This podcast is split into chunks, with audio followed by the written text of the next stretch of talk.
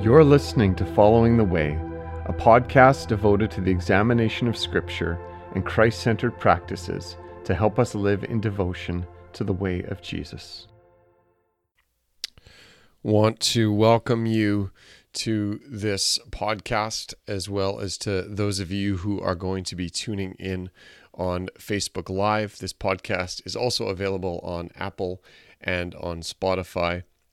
And we also post this to our YouTube channel as a church. I want to talk here for the next little bit about what is going on in the U.S. and around the horrible, sickening, disturbing, and hard to believe incident that has happened with George Floyd and the result of it right now in the U.S. I actually ended up watching the entire 10-minute video of the initial detainment and then murder of George Floyd on the streets of Minneapolis. And I was appalled watching that. It's actually hard to believe in so many ways. And you ask yourself, as you're watching, you go, this seems actually like it's a modern day lynching. And in fact, maybe for me as well, having been in Minneapolis several times and having passed through the area where that happened, and I've actually been on the light rail there in Minneapolis that's driven by or passed by the stores where the initial demonstration started to happen. And so it feels like it's very, very real. And so I know for many of us right now, we're thinking about what's going on in our society. We're thinking about racial inequality. We're thinking about what Black people are experiencing and what they have experienced and what we in our society, white Caucasian people, who I think if we're honest, we go, I don't understand what's happening. I don't actually understand what they're going through. And I'm not going to in any way try to pretend that I do understand. I'm going to actually, like many of us are saying, I'm going to admit and say, I fully understand that I do not understand.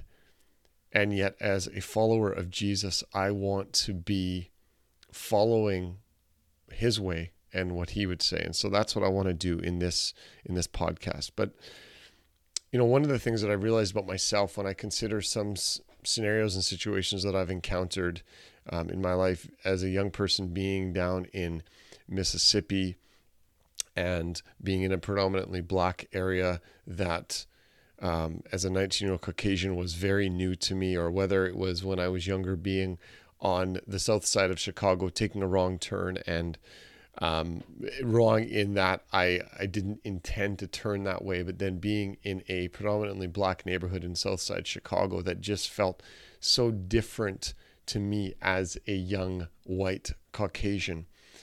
And I realized in myself that I had been conditioned to feel unsafe in that area. And I then and now I ask myself why, when I've been in some of those situations in an area that is very unfamiliar to me, around people that are different than me as far as how they look and maybe their culture, why do I feel like that it's so different? Why do we have a tendency to be fearful and untrusting of that which we do not know, to regard it with suspicion? And we do that. The truth is that when we are fearful and untrusting and we're put into a scenario that's different, we have a tendency to regard it with suspicion and even to see ourselves as superior. That is something that we need to be honest about. And you know what's happening right now all across the United States, which I also am going to be very upfront and say I do not understand all of it, but there are rolling crises that are hitting our world. And I believe that we are seeing the myth of progress and achieving this idea of utopia in our cultures that is centered around man and what we can do and what we will achieve, that is being shattered in our culture again and again and again. And we're losing control, and we're feeling the loss of control, and we're feeling the unsettledness. And again, it's so helpful to remind ourselves, God is allowing this to happen. God is, in fact, he is very much saying in these days, are you paying attention to what is happening? But there's also large segments of people in the midst of these crises. We cannot forget there are large segments of people. And when it comes to Black Lives Matter, and when it comes to what's happening in the US and the protests, there are large segments of people that feel hopeless and without a voice. They are living in utter hopelessness. And there's a systemic racism that is leaving people in desperation. They're living lives where they are desperate and they do not know. But they know that change needs to happen. And we're seeing that the lengths to which people are willing to go in order to voice the need for that change is growing. And we need to listen, and we need to love, and we need to care, and we need to understand that what is happening is something that God in his sovereignty is allowing to happen. And there's so much that we could say about this, but even the reality that the gap between the wealthy and the poor in our society, and specifically when it comes to Black people in America, that gap is growing steadily, and it's serious. And as a culture, and I lump Canada in with this because, yes, there is noticeable differences in our cultures with the U.S., but there's also a lot of similarities. And the belief that we will achieve progress and equality, that those ideas that permeate our culture and are held by large groups of people, they're not working.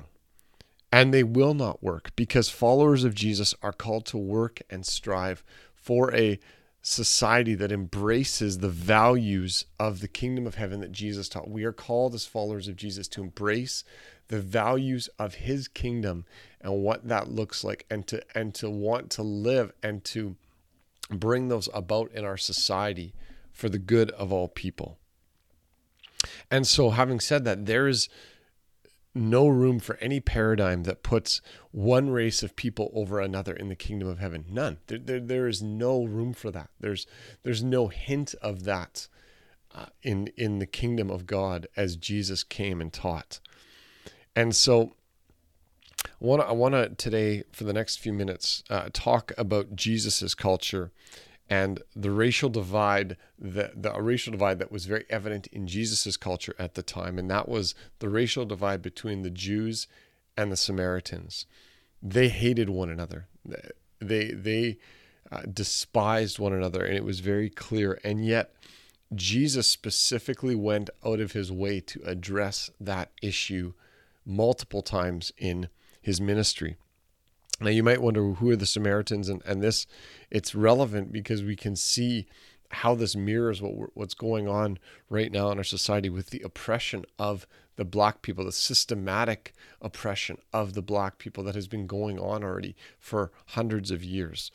The Samaritans were descendants from the northern kingdom of Israel when Israel was divided into the northern and southern kingdoms after the reign of David and Solomon. And so there was hundreds of years of animosity that had built up between the Jewish people of the southern kingdom and the Samaritans, which they came to be known as the Samaritans because of the city of Samaria. And so the Samaritans had, over time, they had mixed pagan religions with the Jewish religions, and so Jewish people regarded them with disgust, and they saw themselves as racially superior. And so in Luke 10:25, we come to this parable that Jesus tells. We know the passage widely as the parable of the Good Samaritan, but it is a striking parable that Jesus is getting at here. And it begins with a teacher of the law, so a religious leader of the day, coming to Jesus and again asking him, as a teacher, as a rabbi, what must I do to inherit eternal life? And you know, he's asking, and we could take this as, how do we live with an eternal perspective? How do we live for eternal life? How do we live for God's kingdom? That's how we could understand this question being brought. If we're coming to Jesus, Jesus, how do I live with a mindset of bringing your kingdom into my life in the here and the now? And so that's where this discussion begins. And I want to just go to it here. And so Jesus replies to him and he says, at first it begins with love for God. So our love for God, all of our heart, all of our soul, all of our strength, all of our mind, every fabric of our being, down to the very depths of our soul, it begins with our love for God. Everything, how we treat others, and we'll get to this in this parable, begins with and proceeds from our love for God. It starts with our love for God. Out of our love for God flows love for others and our treatments of others. And so he says this, and the religious teacher of the law says this to Jesus. He says, because Jesus asks him, what is written in the law? How do you read it? And he says, you must love the Lord your God. And so Jesus says, you have answered correctly. Do this and you will live. But then it says that the religious leader, he says, desiring to justify himself, he says to Jesus, and who is my neighbor? So he wants to get it down to an answer that is palatable for him. And Jesus says this. Jesus responds not by giving him an answer right away. He responds with this parable. And so he tells this parable of a man who's going down from Jerusalem to Jericho. Now, that right there, what Jesus is saying, he's talking about a route that was well known in the day, that was people who would rob others would hide along this route. And so it was like Jesus is saying a man had gone into the wrong part of town. He's on the wrong side of the tracks. He's in an area that is unfamiliar to him and he regards and is dangerous. And so sure enough, Jesus says he fell among robbers who beat him up and left him for dead, half dead. And then Jesus says that there's both a priest and a Levite, so two religious leaders that come upon him. And both, when they see him, they pass along to the other side of the road. They want nothing to do with him. It's avoidance. I don't want to deal with this. It's ignoring of the situation. It's looking at the man in his plight and saying, I have no regard for this. It's not important. I have other things to do. Again, in light of where we're at right now in our society and in our culture, and the response to what is happening with the racial inequality in the U.S., this is striking. And then Jesus says that a third man comes, and he says it's a Samaritan. So again, this would have been scandalous to the people hearing this. It would have been scandalous to the religious teacher, the lawyer asking Jesus these questions. A Samaritan, these were the people that the Jewish people despised and hated and abhorred and had no regard for. They were less than them. They did not deserve to be treated the same or to have equality. But it's this man, a Samaritan, who when he saw the man left for dead, he went to him, bound up his wounds, and pouring oil and wine on them. And then he set him on his own animal, brought him to an inn, and asked the innkeeper to take care of him and said, I'll even pay you the equivalent of 2 days' wages. And if there's anything else you actually have to spend on him, I'll pay that too. So what we see is this Samaritan responds with compassion, spent his own time, spent his own resources, personally cared for him.